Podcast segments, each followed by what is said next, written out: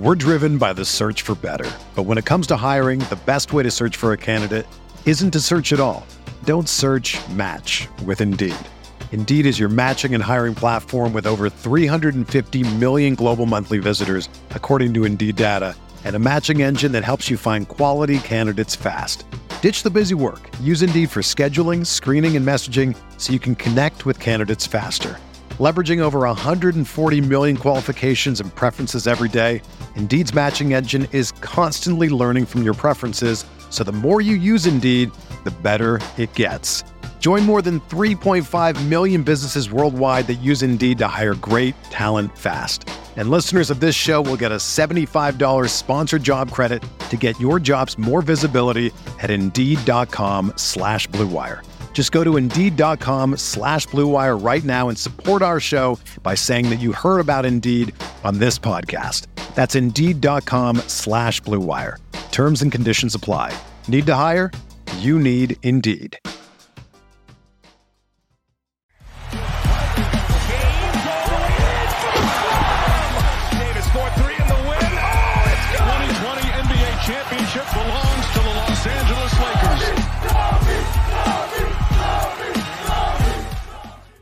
Hello, Lakers Nation. Welcome in. Merry Christmas. This is the LakersNation.com live podcast slash postgame show. I'm Trevor Lane. You can find me on Twitter at Trevor underscore Lane, over on Instagram at Trevor Lane NBA.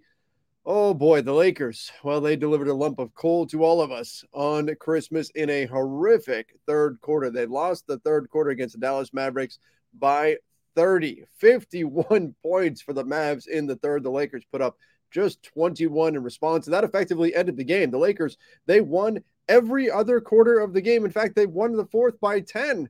And yet it didn't matter because they lost the third by so many points. We're going to break down what happened. I'm going to be taking your questions and comments if you're coming in from YouTube, from Facebook, from Twitter. Bottom line, not a very Merry Christmas delivered to fans, though, from your Los Angeles Lakers. Certainly not what we wanted to see. Just to jump into the stats a little bit.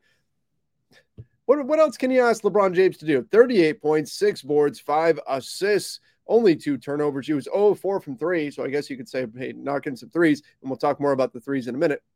But 38 points from LeBron James. You get a great shooting performance out of him, and you waste it by losing the third by 30.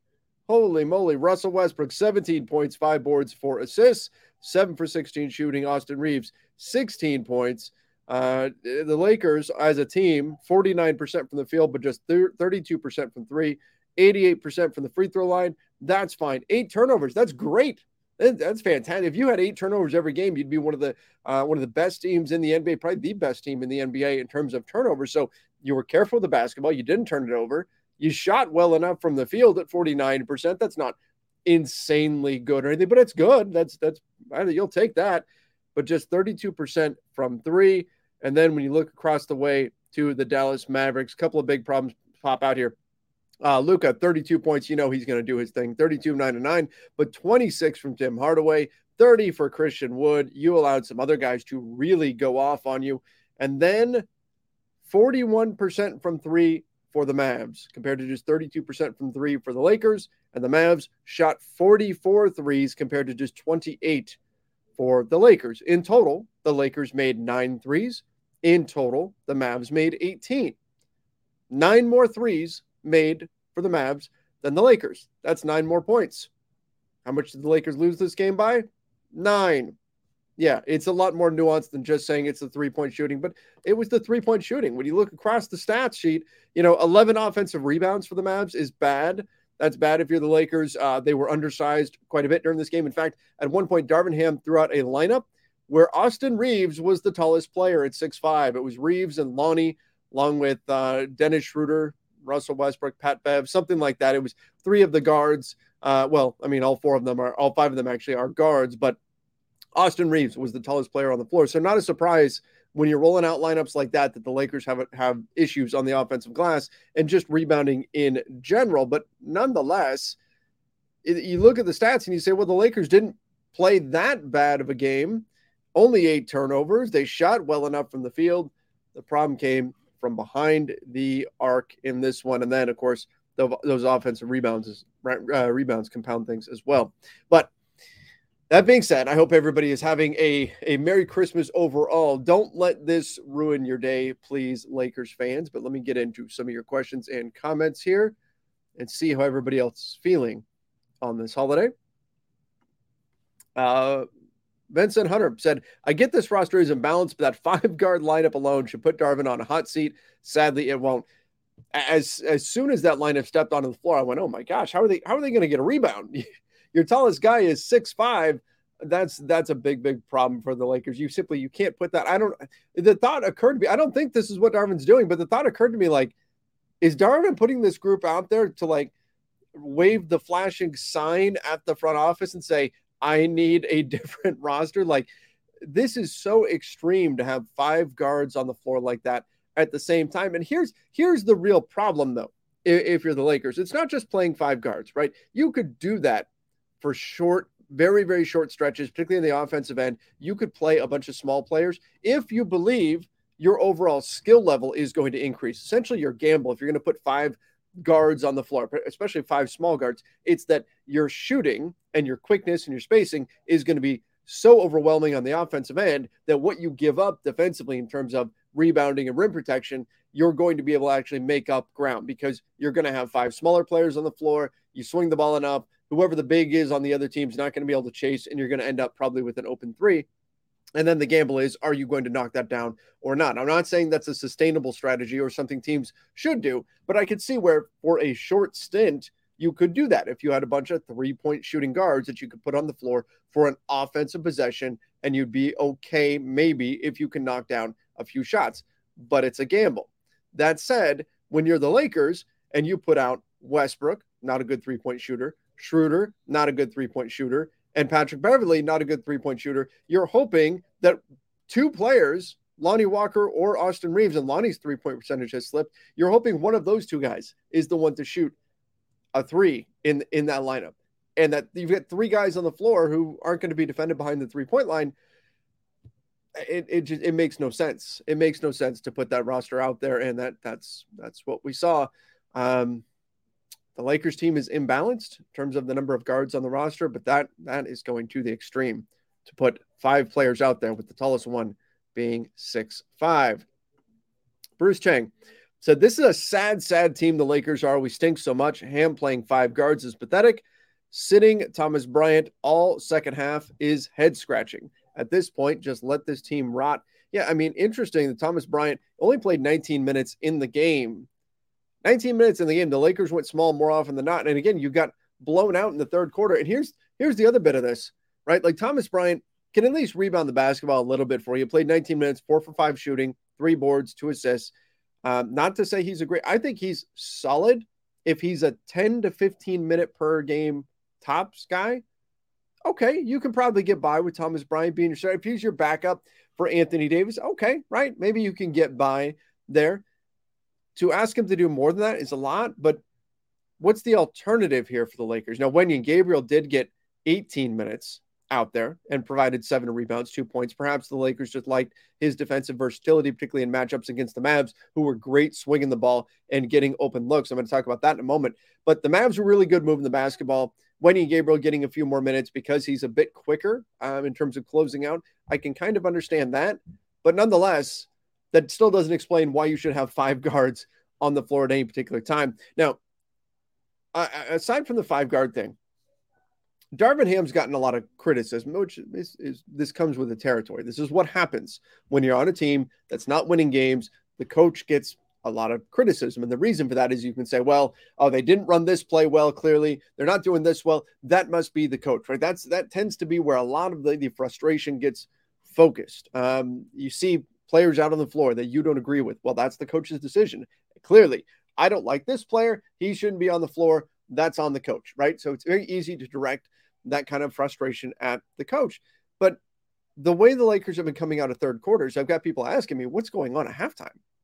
And what, are, what are they doing at halftime to where they come out so flat consistently in third quarters? And I wish there was some answer where, you know, I don't know. They're all, they're all, um, they're all, you know, taking uh t- like drinking NyQuil or something like that at halftime and it's it's putting them to sleep or something. I don't know. They're they're, they're taking melatonin or something, but they come out in third quarters and they just don't seem to have the energy and they don't seem to uh, be competitive in, in, third quarters throughout the season. So some of that might be on Darvin Ham. What what are you doing at halftime? But I'll tell you the one thing that I really don't like that we saw today was the Lakers had a game plan in the first half of we're going to double Luka, which is fine, right? Get the ball out of Luka's hands, make somebody else beat you. And frankly, in the first half, the Lakers did get away with it a little bit more. The Mavs started to figure it out and they would swing, swing, swing, find an open look and miss. Right? That that happened. In the third quarter, they moved the ball even quicker. They were a beat quicker to recognize the double. And then I talk about this all the time. You have to make teams pay for their choices and the Lakers choosing to double Luka, the Mavs said, okay, well, we're going to move the ball quick then, and we're going to punish you by hitting the open look that you're giving up by committing two defenders to Luka. And that's exactly what the Mavs did. They did a great job recognizing that. But halftime is when adjustments are made, but then you have to adjust to those adjustments. And we saw the Lakers continue to send the double for way too long when it was clear the Mavs had figured it out and you needed to go away from that. And they just kind of stuck with it. And at that point, the ball got rolling down the hill and there was no stopping it. Next thing you know, the Mavs put up 51 in a quarter. They put up 43 points in the first half, and the Lakers let the Mavs score 51 in a quarter. Unbelievable. Kyle Hampton. So let's see. Burnt the food, almost started a fire, and the Lakers had that game. Yeah, Merry Whooping Christmas. Kyle, it was that like a um the, the Santa Claus and Tim Allen moment where you, you burnt the burnt the turkey, and then you wound up having to go to Denny's something like that. Well, I'm sorry you're not having a, a great Christmas there. Hopefully, it uh, does get a bit better here in the second half of uh, of the day. Triple threat says Trevor Ham's not even trying to win now. Five guard lineups. Are we being trolled? You don't even do that on 5K. Yeah, I don't. Again, I can't explain. I could understand if all five players were three point shooters and you were just thinking, okay, we're going to gamble for a couple minutes and see if we can spread out the defense and knock in some threes. We know we're going to give up some stuff on the other end. Maybe we can force some turnovers on the perimeter, though, and we're going to try this, but it's not sustainable, even in that scenario. Five guards who, with three of them who are not great shooters, that, yeah, that, that's just bad. That's bad. You just, you can't do that. You can't do it. Senpai NFT. Well, did we expect anything less? Bron 38 in a blowout loss. At least we got a Christmas surprise with Hams Re- with Hams Reaves at the five lineup. That's not the kind of Christmas surprise that you want. That's like that's like all right. So so my daughter this morning we're opening presents and the toys she's all excited about. But every time because she's six, every time she opens clothes, you can see it where she's trying to be polite and everything, but she's kind of disappointed a little bit. That's that, that's what we kind of got right? When you see a Reaves at the five lineup, we're not even trying to be polite here. It's just disappointing. It's not the kind of present that you really want to get. It's not the fun present. This is the kind of present where you just kind of go, oh, well, I guess this is this is what we're getting. Austin Reaves at the five. Yikes. That uh that was pretty rough. Gabriel, Lakers want to be a landing spot for superstars, but can't take care of the two they already have. You know, that's actually a, a good point the Lakers have tried to build a reputation for decades now as a team that takes care of their stars, right? It's part of the, the rationale behind uh, Kobe tears his Achilles. They give him a big uh, new contract, two year deal. What was it, like 48 million, something like that? And, and they got criticized like crazy for giving him that contract. How can you give a player coming off of an Achilles tear that big of a contract? That's going to be an albatross, blah, blah, blah, blah, blah, right? But for the Lakers, it wasn't just about the contract. It was about sending the message that, hey, we take care of our guys. We stick by them and we take care of them. The Lakers continue to lose, though, there. Now, perhaps them sticking by Kobe, maybe, I, I don't know if this is the case or not, but maybe it was a factor in LeBron saying, you know what?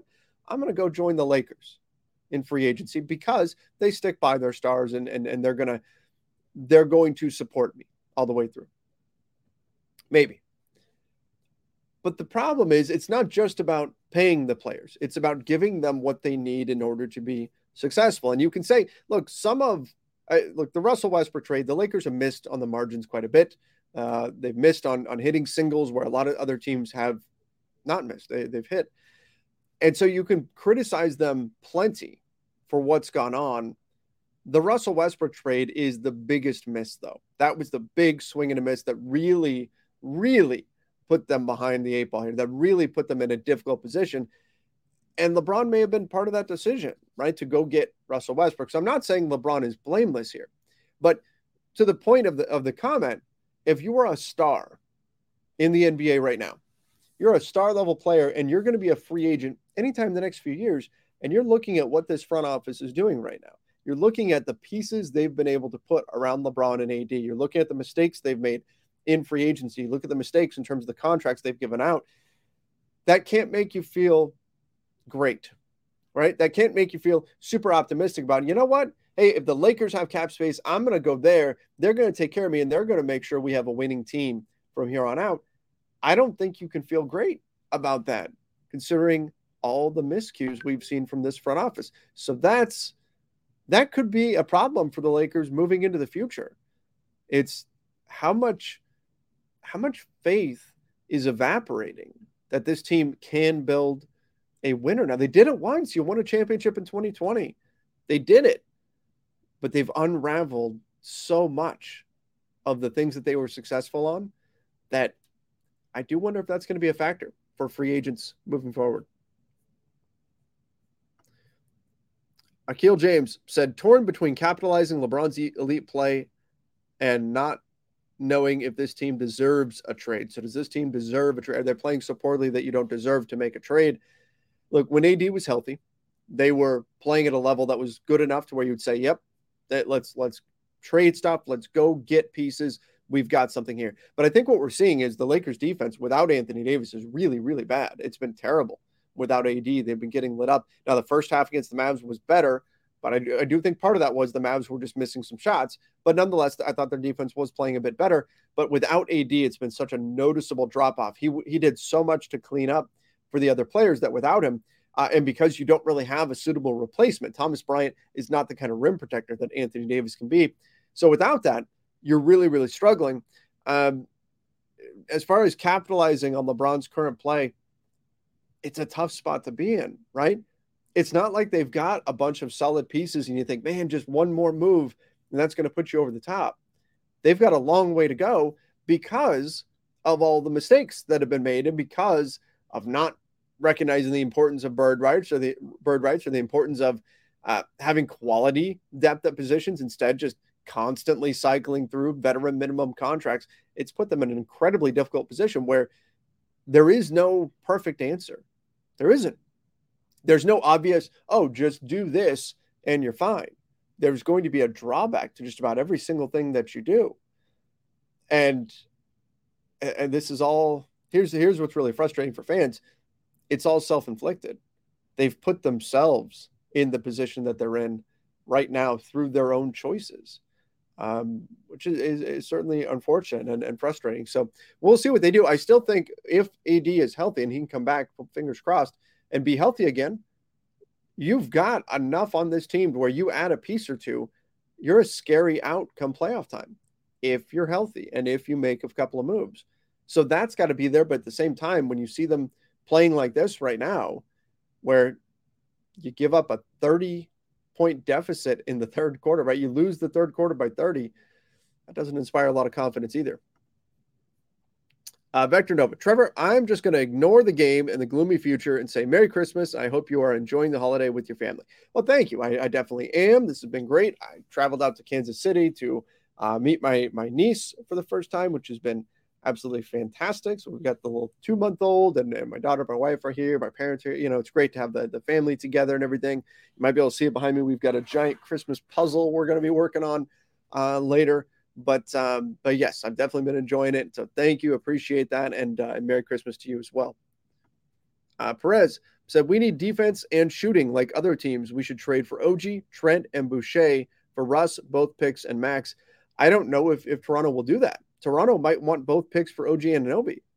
I mean, that's what that's the word that's out there is that OG Anunoby by himself is going to cost a lot to get. I don't think you're getting Gary Trent Jr. and Chris Boucher for that. And that's the other part of this is I see so many Lakers fans who say, "Oh, just do this trade or just do that trade." This trade and that trade aren't available. Those aren't on the market right now. The only trades that are out there right now are trades that would fleece the Lakers. That's it. They're trades that if they got done, you'd be angry. That's what's available for the Lakers right now. Why? Because they're losing.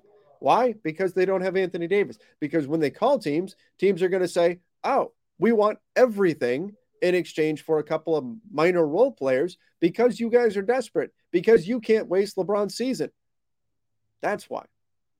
Now, some people have made the point that with Anthony Davis injured, the Lakers can credibly say, you know what? AD is hurt, so we don't have it anyway. So we don't have to do any kind of a deal. We might we might just wait. And it's a more credible threat with Anthony Davis hurt.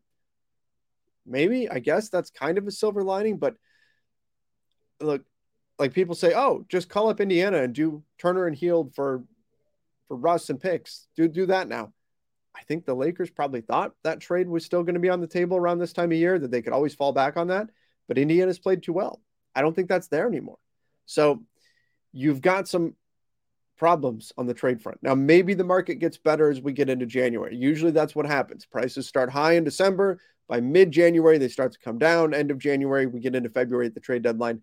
Then they get more realistic and you get deals done. But the problem is the Lakers may have dug themselves in so deep of a hole by that point that even a trade isn't going to have enough time to fix it. They've burnt so much of their, of their season with a bad team, with a bad roster, um, and dealing with injuries that they're not going to be able to fix it, to undo, dig themselves out of, of this hole. That's the problem that they've got away. Uh, Kiki, Merry Christmas, Trevor. Enjoy your family time. Thanks for the hard work year round. Well, thank you very much. I, I certainly appreciate that. Um, hope you're enjoying some some family time as well. A lot of people I'm seeing saying, uh, "Too late. Day is already ruined." Don't let the Lakers ruin your day. Uh, again, try to enjoy it. It's Christmas. Let's not let's not enjoy. Let's not ruin the day. Uh, this one says, Trevor, can we say that we have a coach problem? What is this small ball lineup? Is Thomas Bryant hurt or what? Is season over for us? We're driven by the search for better. But when it comes to hiring, the best way to search for a candidate isn't to search at all. Don't search match with Indeed. Indeed is your matching and hiring platform with over 350 million global monthly visitors, according to Indeed data, and a matching engine that helps you find quality candidates fast. Ditch the busy work. Use Indeed for scheduling, screening, and messaging so you can connect with candidates faster. Leveraging over 140 million qualifications and preferences every day, Indeed's matching engine is constantly learning from your preferences, so the more you use Indeed, the better it gets. Join more than 3.5 million businesses worldwide that use Indeed to hire great talent fast. And listeners of this show will get a $75 sponsored job credit to get your jobs more visibility at Indeed.com slash BlueWire. Just go to Indeed.com slash BlueWire right now and support our show by saying that you heard about Indeed on this podcast. That's Indeed.com slash BlueWire. Terms and conditions apply. Need to hire? You need Indeed. I don't know if it, he wasn't on the injury report. So the shoulder issue from the previous game didn't seem to be a problem. I'm curious to see what they say after the game about Thomas Bryant and his lack of involvement in this game. Uh, can we say we have a coach problem? Look, he's Darvin Ham's a new head coach where we knew there were going to be some bumps in the road, but still, nonetheless, there should be. You would hope to be seeing a little bit more, right? Uh, particularly in terms of adjustments at halftime, particularly in terms of adjusting to adjustments, like on the fly, adapting to what other teams are doing. When another team, it's almost more dangerous for the Lakers if they're up at halftime. Because, for example, the Mavs went into halftime and said, "Okay, we're down, so we need to fix this, this, and this. Let's do these things." Typically, the teams that's that's up goes into halftime and they want to tweak some things, but mostly they say, "Okay, let's keep doing what we're doing." Uh, the Mavs went in and they said, "Okay, the Lakers are defending us this way, and this is giving us problems. Let's counter it like this, right? And they did. They started. It was instant. As soon as we started the second half, swing, swing, swing, open shot, swing, swing, swing, open shot. They just trusted that ultimately the Lakers were going to keep giving up those corner threes with ball movement, and the Mavs were going to capitalize, and they did. But the problem is, then that puts the pressure on Darvin Ham to go, oh, the Mavs are doing this now, so I have to respond to that in this way. And I feel like that's where they're coming up short is making adjustments on the fly to the adjustments opponents are making, in addition to the Lakers when they're down at halftime making their own adjustments. So that's not necessarily unique to Darvin Ham or something that's not normal for a young head coach or a rookie head coach. But nonetheless, there are areas that you'd like to see get better. And I don't know that they are. So it's fair to be critical of Darvin Ham. But again, we also kind of knew what we were signing up for when you got a rookie head coach. Uh, Casual said, Dennis Schroeder is lacking here, man. It's great to see LeBron playing so well, but we need uh, an extra spark with no AD. We need the guy we're about to offer 80 plus. Well, remember the guy that you were going to offer 84 million to, he wasn't this Dennis Schroeder, but it's not that far off. I mean, he just Schroeder was a bit more aggressive on the offensive end that season and was scoring more. But yeah, look, you could use a bit more of, out of Dennis Schroeder. There's no question, but he's a minimum player right now. Like that's that's also part of the problem here, is the Lakers have minimum players that they're asking to do a lot more than their pay grade would suggest, and that's out of necessity. So, yeah, the Lakers need Wenyen Gabriel to do more. They need right. You need you can say we need Troy Brown to do more. We need, but can you expect that when these guys are on minimum contract? These are guys who should be, you know, rotation bench players. And the Lakers are asking them to start or carry a, heavy burden out of necessity because they don't have anybody else. That's the unfortunate reality. Always winning. Third quarter needs the hustle energy lineup starting all third quarters, not ending it. Yeah, maybe. What would that be? It would be Russ, Wenyen. You could put LeBron in the mix there, Thomas Bryant, and Austin Reaves. That would probably be your all hustle lineup. I mean, maybe that's what you need is the energy boost. I think something needs to change. The the chemistry is just off. Something's got to got to give here. And I know Lakers fans have not been happy seeing Patrick Beverley and Dennis Schroeder continuing to start in the backcourt. I think that would be an easy switch to make right now is to swap out one of those players. Maybe it's Beverley, maybe it's it's Schroeder, whoever it is. Swap out one of those players, plug in Reaves, plug in somebody, and then you're also starting the second half with that player as well. And then maybe your third quarter starts aren't quite so poor and you don't get yourself in such a deep hole. You know, the thing is with this game, I, I said it on Twitter, like Lakers fans, we got midway through the third. Lakers fans are very familiar with this game script. This is what the Lakers do. They're either close or even up a little bit at halftime. They get demolished in the third quarter. They mount a little bit of a comeback in the fourth. Sometimes they take a little bit of a lead, but ultimately in the last five minutes, the game goes the other way and they lose. That's how this team loses games is they get beat by a lot in the third quarter and that's their undoing. And that's what we saw here again today. Um, again, they get down, they mount a little bit of a comeback. Again, they actually won the fourth by 10, but it's not enough. And they, they ultimately lose the game. That's the, we saw this play out again. And that's just kind of been the Lakers game script. And it's going to be on Darvin Ham the coaching staff to figure out how do you get out of this cycle and start having successful third quarters. We have seen some, but we haven't seen a successful game wire to wire. With the exception of maybe the Bucks game. Every other game, it's felt like even if the Lakers somehow managed to get focused and everything going for them in the third, they let down in the fourth or they let down in the second. It's like that court they just can't seem to avoid having that one disastrous quarter that ultimately is their undoing. Uh, Samaj said LeBron was keeping it close, but the Lakers needed size besides Bron. Ham decided to not put Wenyen or Thomas Bryant in, took Bron out, played five guards, shaking my head. Look, I, I mean, I've been saying it since July. This roster is not balanced. They need big wings. They need players with some size, and they they don't have those guys. They don't have those guys right now, and um, they've needed them for two years. Ever since they traded Kyle Kuzma, they've needed someone else with that skill set, and they just have not found those kinds of players. This is it's a wings league, and the Lakers don't have wings. They just don't. Now, if you look at the Mavs, I thought this was interesting. You look at the Mavs, Christian Wood, who's a favorite of mine, he's six nine, so he's not massive at the center position for the Mavs. But you look at the Mavs. This was their starting lineup. Christian Wood is is six nine, Luka's six seven. Uh, you had what Tim Hardaway and Reggie Bullock are six five, six six. And then Spencer Dinwiddie is six six. Most people don't realize that, but he's six six. So across the board, the Mavs don't have a big seven footer, but they're not a small team anywhere. Everybody just about is six six and above. Their smallest player is six five. And that matters. Having that kind of size on the floor matters. Again, we talk about having those wings. Reggie Bullock at six six, Tim Hardaway at six five. right? You've got those guys. Luka is six seven. Again, the Mavs aren't a big team, but they are they've got good size at each position. They're not undersized anywhere. It's not they don't even have a six one point guard right now. You look at the Lakers, Schroeder is six foot, Pat is six one, Lonnie is six four, and then you have LeBron and, and Thomas Bryant.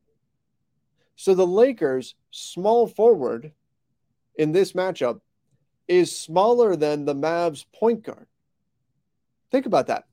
The Lakers starting the game have three players on the floor that are shorter than every single player on the on the Mavs starting five. They have the three smallest players on the floor in the starting lineup. Now that's not everything. That doesn't mean you can't win games or anything. But we've talked about how undersized this Lakers Lakers team is, and I think it just underscores that they they just don't have it. They don't have those wing players that you need. Really, Lonnie should be a two, and even at a two, he's a bit undersized. But if you had Lonnie at six four at the two, have a, a, a one who's got a little bit of size, have a true three. You're talking about a guy who's six seven to six ten, even somewhere in there, makes a big difference.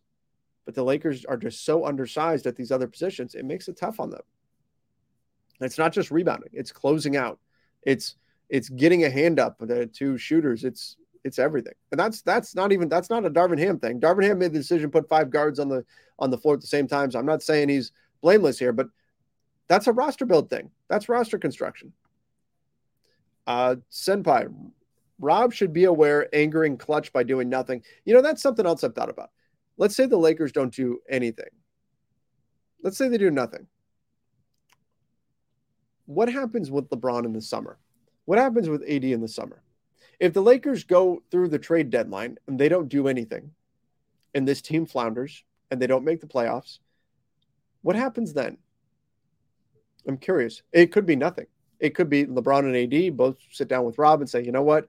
We see it too. We don't have it this year. Let's keep the powder dry and let's make a big move this summer. Take cap space. You'll have three draft picks to play with in the summer, and let's see what we can do then. That's possible.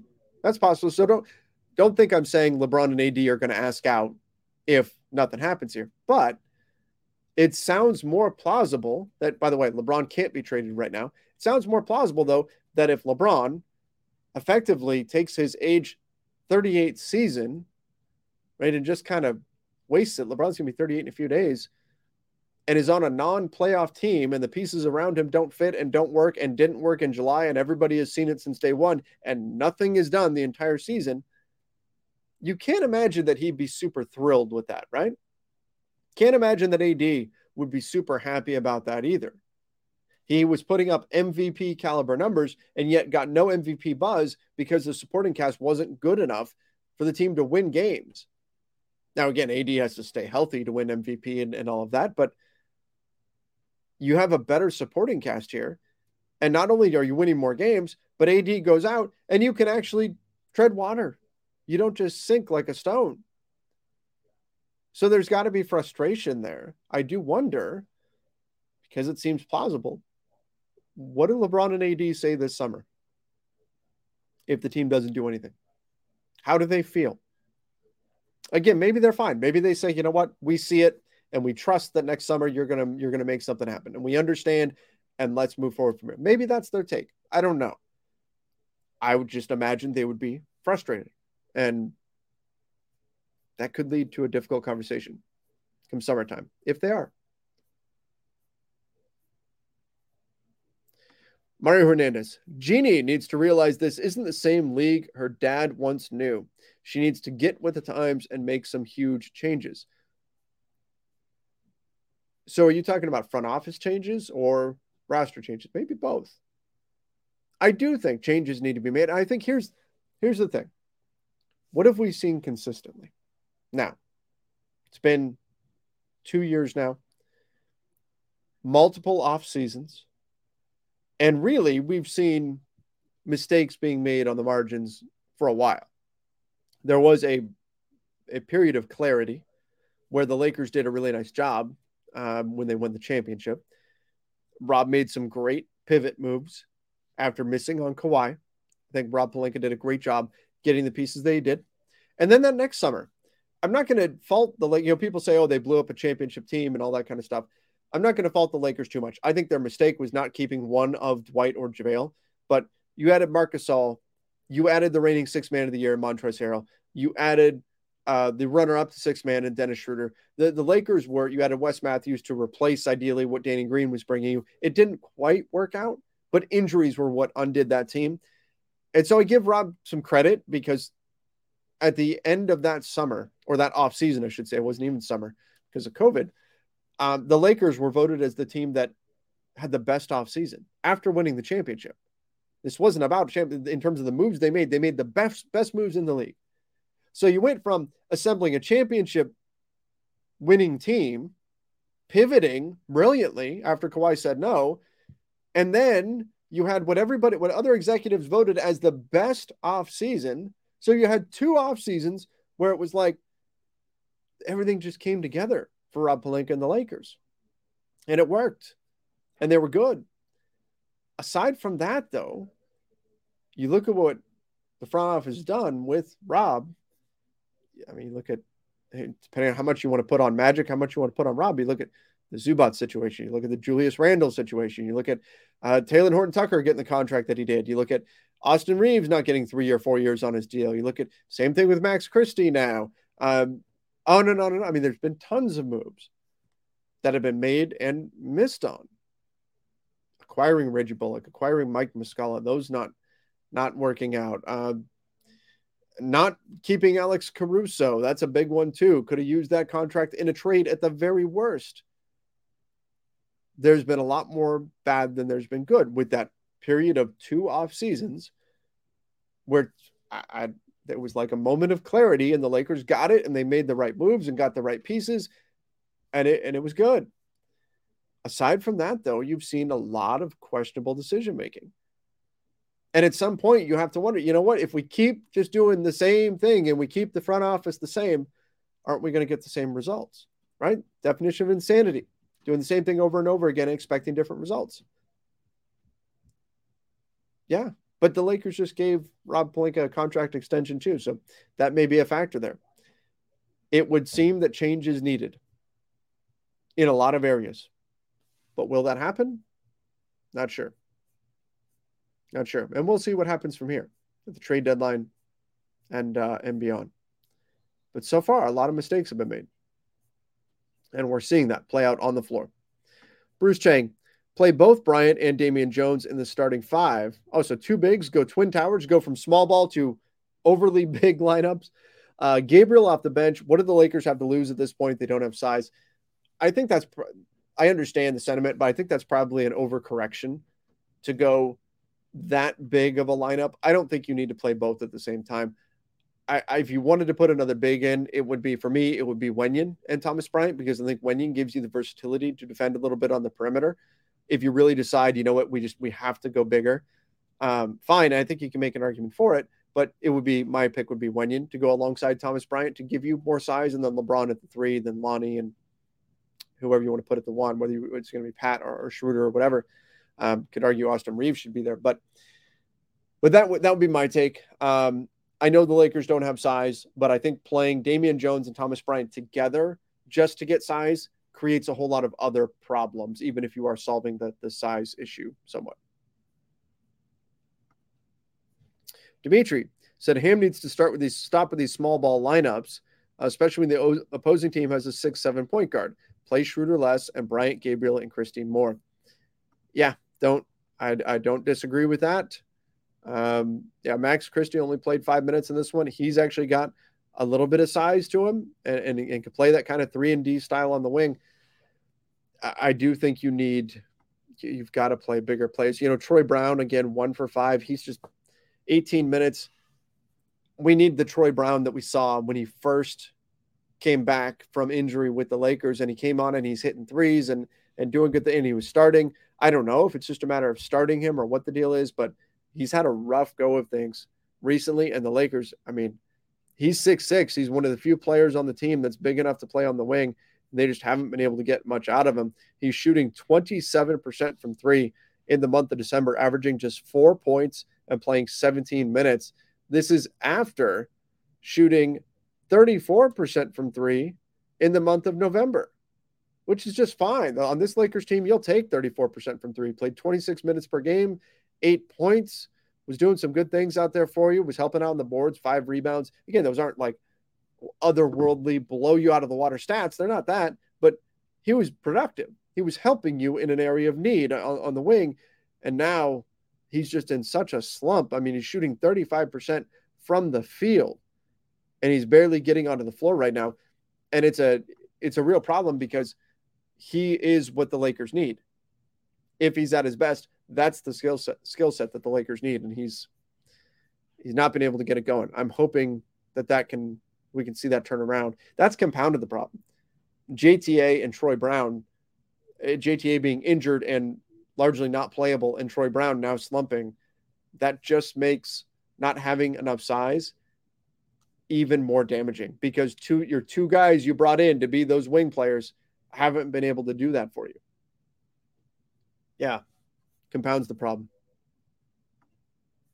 Manny says LeBron was the only player with, with 20 plus in the Lakers. The past two seasons have been hurting LeBron's legacy. Should LeBron ask for a trade this summer? Well, I already addressed LeBron maybe asking for a trade this summer. Um, so I won't rehash that. But yeah, I mean, I would have to imagine he's not super thrilled with what's going on right now. I would have to imagine he would like to be on a team that's playing winning basketball. And again, you can throw it back on LeBron and say, well, you signed off on the Russ thing.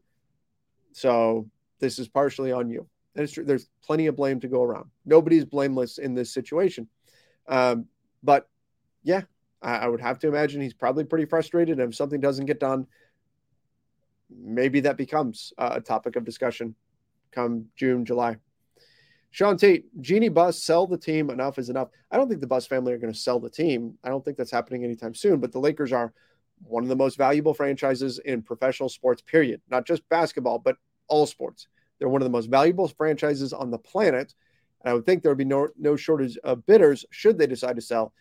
But I don't think they're in any hurry to sell. Remember, this is all about their dad's legacy and honoring that legacy. And you can say, well, they're not doing that with their play on the floor right now. And I understand that. But the family has become so intertwined with the team and their identity has become mixed in with the team that I think that would be a really hard decision to make to just sell the team and and move on. But look, I understand the sentiment.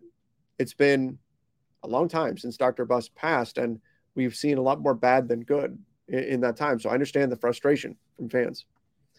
Robert, Silver lining, at least LeBron didn't get dunked on this year to end the Christmas game like last year versus the Nets and Claxton. LA had a good effort today. Well, except for the third. Their effort was good to start the game. It looked like they were finally rolling. I thought, my gosh, is that are things finally going to click? But I knew the third quarter is coming. But boy, that was probably the worst third quarter we've seen on the season. I mean, to lose by 30, that was brutal. Jason Sutton, I'm sorry, Trevor, but five guards is just unacceptable. Yes, the roster is flawed, but Ham, Ham magnifies that flaw tenfold by some of the decisions that he's made. Yeah, I'm not going to disagree that, again, there are points where Darvin Ham's hands are kind of tied because of the roster construction, but the roster construction doesn't necessitate putting five guards on the floor either. Even if it was just for a short stretch, you simply you can't do that. You just can't. And so that's where I think Ham does deserve some criticism for for what's happened here. And, and I think it's interesting too. He said Ham magnifies the flaw. That was the, the the big my biggest complaint about Frank Vogel was, and I thought I think Vogel is a good coach, particularly defensively. When he's got the right pieces, he's a really good defensive coach. But I thought last year Frank Vogel he didn't get a lineup or a roster that was good for him. He didn't get a roster that fit his style. But I also will say he didn't take what he was given and improve upon it. He didn't make it better. Like it's not like his schemes and things helped improve what that team was. I wonder if we're gonna if we're seeing the same thing happen with Darvin Ham, where where look he's renowned as being one of the best assistant coaches in the league, somebody who's deserving of a head coaching shot. I'm looking at this team, the way they're playing right now, and some of this is due to injury, but they are very reliant on LeBron and AD to do all the heavy lifting. And if those guys don't, it doesn't seem like Darvin Ham is able to scheme his way out of trouble. and get more out of his team than what he should, um, than what their talent would suggest. Now, again, maybe it's asking too much.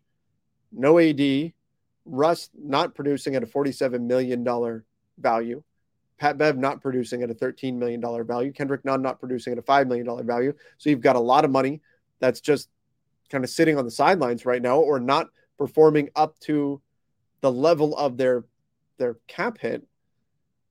It's LeBron and veteran minimum guys mostly right now. It's a lot to ask for someone to produce with that. But nonetheless, I do think that Darvin Ham has made plenty of mistakes. It's not all on him, but he's not blameless either which kind of feels like where we were at a year ago. Sean, how is Rob not fired yet? Second uh, season straight. LeBron playing center, team not able to rebound. Once he goes out, we can't score. I mean, what else do you need to see in order to pull the trigger? I mean, they gave him a four year contract extension. Now, that doesn't stop teams from moving on from general managers or whatever. They, a lot of general managers are fired with a year, two years left on their contracts, but still, the Lakers just committed long term to Rob Pelinka. Just did it this past summer. But you're right. Here we are again. LeBron having to play center. LeBron goes out, the team falls to pieces. It's really what we've seen the entire tenure for LeBron, though, has been when he goes off the floor, they can't hold leads. LeBron gets a lead, he goes out, lead goes away. LeBron comes back in, pushes the lead back up, he goes out, lead goes away. It's part of why they went and got Dennis Schroeder. It's part of why they got Russell Westbrook. Was the hope was add another guard who can score, and LeBron goes out, somebody else can run the show, and we're going to be able to tread water. LeBron comes back in, we just keep building this lead. That's what they were hoping for. Hasn't worked out that way. And for a variety of reasons that I'm not going to get into right now, it hasn't worked out. But you have to wonder at some point, there's nobody left to blame but the person putting it all together. Right? Frank, you can't blame Frank Vogel anymore. Wicked Bronco. As a Broncos fan and a Lakers fan, oh man, it's been a rough year for you. Uh, apologies for that. And are you just having nightmares about guys named Russ right now? If you're a Broncos fan and a Lakers fan, that's not that's not easy. That's not easy, and that's not you know Russ is, I think has been okay for the Lakers this season, but wow, Christmas ruined two Russ trades have ruined my teams. Pelinka got an extension for this. Please trade now here's my question. I keep bringing this up. Everybody pushing for the Lakers to make trades. I understand there's that feeling of desperation. There's that feeling of, hey, we need to get something done because somebody fix this, fix all this that we're watching. It's it everything's burning. Someone quick come and put out the fire via a trade. I understand that.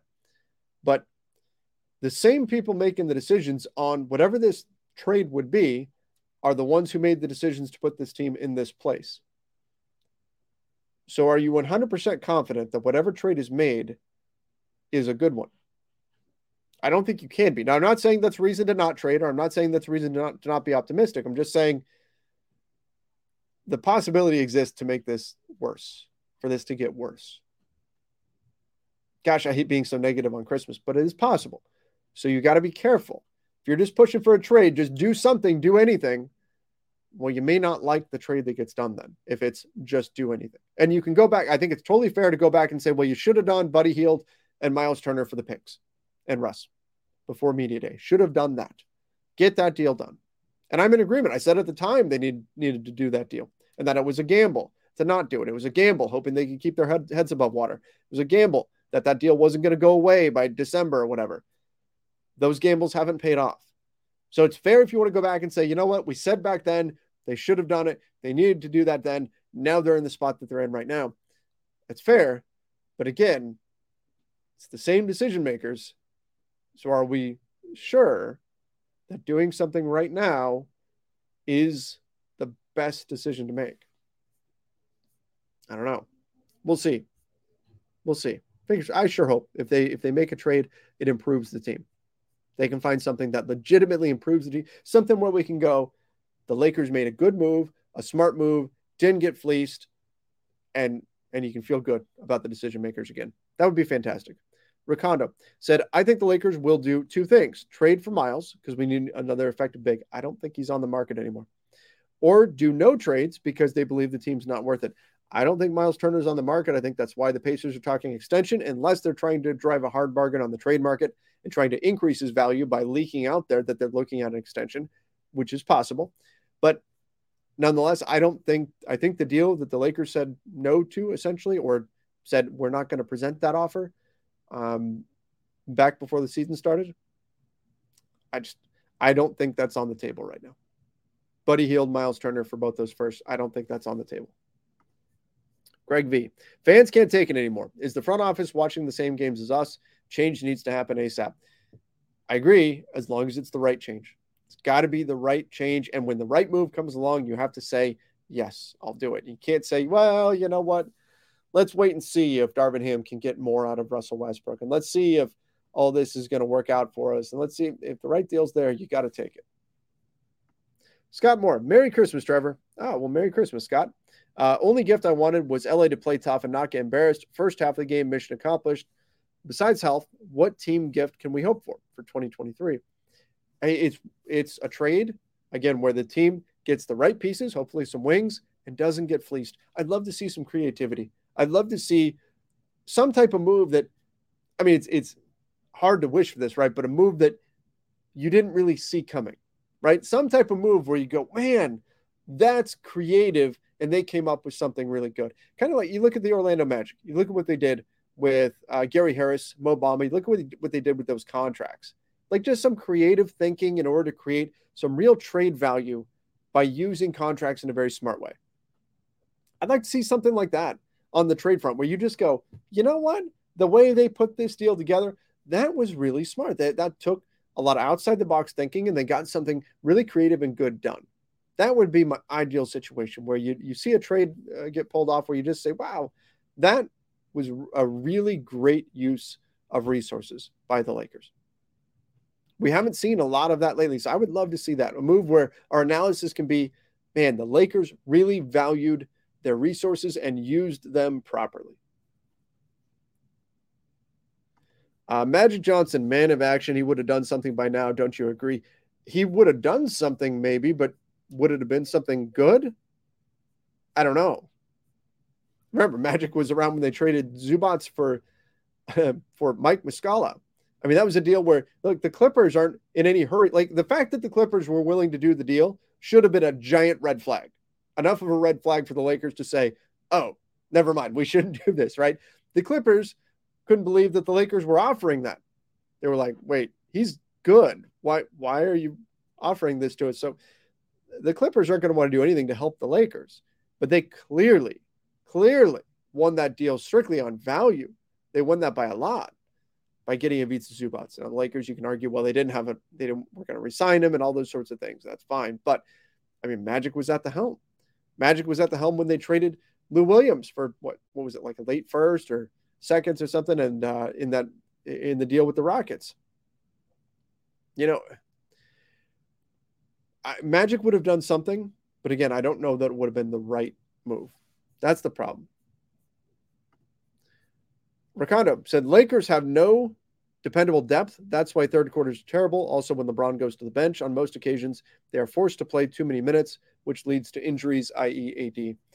Yeah, I mean that's that's what it is. I think you've got guys who are slotted what three through seven right now, say, on the Lakers in terms of their depth chart, who really should be like seven through eleven or eight through twelve on a good NBA team.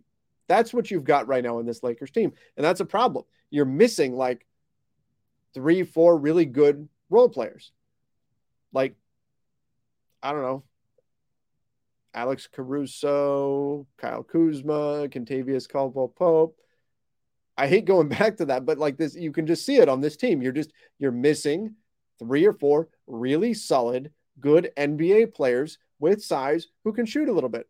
That's that's what you're missing right now on this team because you traded those things away in order to go get Russell Westbrook. And again, Russ has been better this season than he was, was last season. Give him credit for coming off the bench. I'm not saying he's been a total negative, but that decision just continues to haunt the Lakers. And you can see it in the makeup of this roster. You're missing that stuff that you need. Another day is here, and you're ready for it. What to wear? Check. Breakfast, lunch, and dinner? Check. Planning for what's next and how to save for it? That's where Bank of America can help. For your financial to-dos, Bank of America has experts ready to help get you closer to your goals. Get started at one of our local financial centers or 24-7 in our mobile banking app. Find a location near you at bankofamerica.com slash talk to us. What would you like the power to do? Mobile banking requires downloading the app and is only available for select devices. Message and data rates may apply. Bank of America and a member FDIC. Uh, Eve, I think this is an interesting comment. The Lakers never give their young players a chance to develop. They go to other teams and become all-stars and impact players. So anytime you trade a young player away, you know there's a pretty good chance – that a few years down the road, you're going to look at the deal and you're going to say, man, I wish we, we had that guy right now. Right. I wish the Lakers had Brandon Ingram right now. I wish, maybe you're not saying that about Lonzo Ball because he's been injured, but I, the Lakers could really use even D'Angelo Russell right now. You could use Ivica Zubac, Larry Nance Jr., Julius Randle, on and on and on and on, right? Go down the road. Jordan Clarkson, all these guys that have done things elsewhere. And that's credit to the team's scouting department for finding those guys. I think the issue isn't necessarily trading away the young talent. It can be an issue, it can be, but it depends on what you're getting in return. I think the issue has been not valuing those guys highly enough in trades and in free agency decisions. Remember, they let Thomas Bryant walk away for nothing. Ivica Zubac, they traded for a guy who walked away for nothing. Um, Julius Randle said, Pretty please, can I not be a restricted free agent? The Lakers had him over the barrel. Nobody was offering him deals because he was restricted. Randle said, Well, I'd prefer to not be restricted and I'd like to go somewhere else. And the Lakers said, Oh, sure. Yeah, no problem. Rather than saying, Hey, you know what? You're a restricted free agent. We never have restricted free agents where we can do something that's beneficial for us. So we're going to hold you to this. You can take the qualifying offer and play a year for us on the cheap, or you can work out a deal with us and we'll try to trade you down the road and we'll we'll get some value out of it. Instead, the Lakers just said, Yeah, no problem. Here, you're we'll we'll re- renounce your rights and you're a complete free agent. You can sign anywhere that you want. And they got Rondo with the money, so but still, that's just that's you took your number seven overall pick in Julius Randle, and you allowed him to just walk away when you didn't have to, because he asked. That, I mean, mind numbing, right? Like these are the, the the decisions that they're making with this young talent. So your scouting department is finding all of these players, and that's great. The problem isn't necessarily that you're trading them. Like there's lots of teams that take young players and flip them for win now pieces, and that can be a legitimate strategy to help you out, particularly when you've got LeBron. The problem hasn't just been that, it's been not valuing these young guys enough and allowing so many of them to walk away with zero return. I mean, hell, really, you look at like Danny Green and a future first round pick or a first round pick that probably would have been used on Desmond Bane from what we heard. I talked to Des several times before that draft, and he talked about how great his interview with the Lakers was and how bad he wanted to be a Laker, how he was cheering for the Lakers that year in the finals against the Heat. He was training in Miami, rooting on the Lakers. That's what that's what he was going through uh, during that draft. And the Lakers traded that pick away. And again, that was a fine deal in terms of value. You get the runner up to six man of the year and Dennis Schroeder, who at the time had a lot more value than he does right now. But what did that turn into? Schroeder walked away for nothing. You didn't even trade him and get and further that value. So that draft pick and Danny Green's contract ultimately turned into nothing. You didn't flip it into anything else. That's a problem for this Lakers front office. Again, it's not just that they're not giving young talent the time to develop. That may be a problem depending on what your roster build strategy is. But the bigger problem is allowing so much of the value to just disappear. Dante M. I'm checked out. If the front office doesn't care, I'll stop supporting the Lakers. This is a disaster in LA. It's not been fun. It's not been fun. I understand it. I understand it. It's not been fun. Uh, the last couple of years, it's been tough. It's been tough. I understand if, if people say, you know what, I, I, can't do this. I'm walking away. I understand that too. All I'll say is I, am not going anywhere. Um, I'm sticking it through through thick and thin. We've been through tough times, been through good times. This is one of those tough times, and um, you know what? At some point, it'll get better. one way or another. It, will it'll get better at some point. I can't say when, but um, I'm going to stick it out because this team's in my blood. This team is the one I grew up with. So I'm not going anywhere, but I understand if, if some other people say, you know what, I need to step away from this for a bit. Gary E said, Merry Christmas, Lakers fans. At the rate we are losing, can we still go to the play in, reach 31 wins? Front office, at least look at South Bay for three point shooters on a 10 day. Well, you can't do 10 day contracts just yet. Um, can't do those yet, but you do have an open roster spot. You could sign a non guaranteed deal. Sure, you could do that. Uh, as far as can they still make the play in? Sure. There's still a lot of basketball left to be played, but you have to turn a lot of things around and you're going to need a healthy Anthony Davis to do it and maybe a trade. And you have to decide is it worth making a run at the play in to give up future talent? Uh, Matt Riggs, we could have had Donovan Mitchell, but we drafted Zo instead. I even said at the time it was wrong. The front office doesn't see talent. I don't think Donovan Mitchell was the big miss. I think Jayson Tatum was the big miss. He was the third pick. The Lakers took uh, Lonzo number two.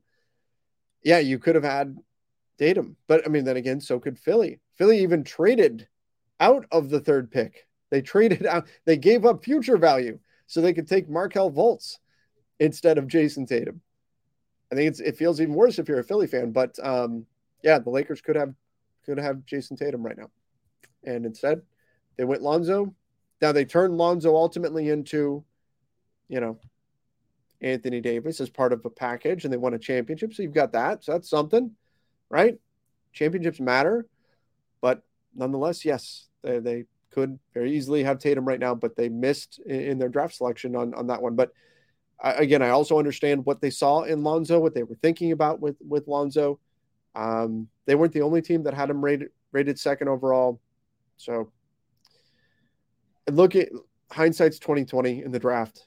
And there's lots of teams that miss on their draft picks. Yes, it hurts when you miss on a player that turns out to be so great. That's right now the favorite to win MVP, Jayson Tatum. Could have had him, but I said that's that's kind of the way it goes in the draft sometimes. All right everybody, that's that's going to do it for today. Um, unfortunate game today, but I do want to say Merry Christmas to all of you out there. I hope you guys had a, a fantastic day if you celebrate Christmas. Uh, if not, happy holidays, of course. But appreciate all of you for sticking it out with us. Make sure you are subscribing to the YouTube channel. Don't forget to give us that five star rating and review over on Apple Podcasts. And uh, again, I hope you guys have a wonderful rest of your day. Enjoy some time with family.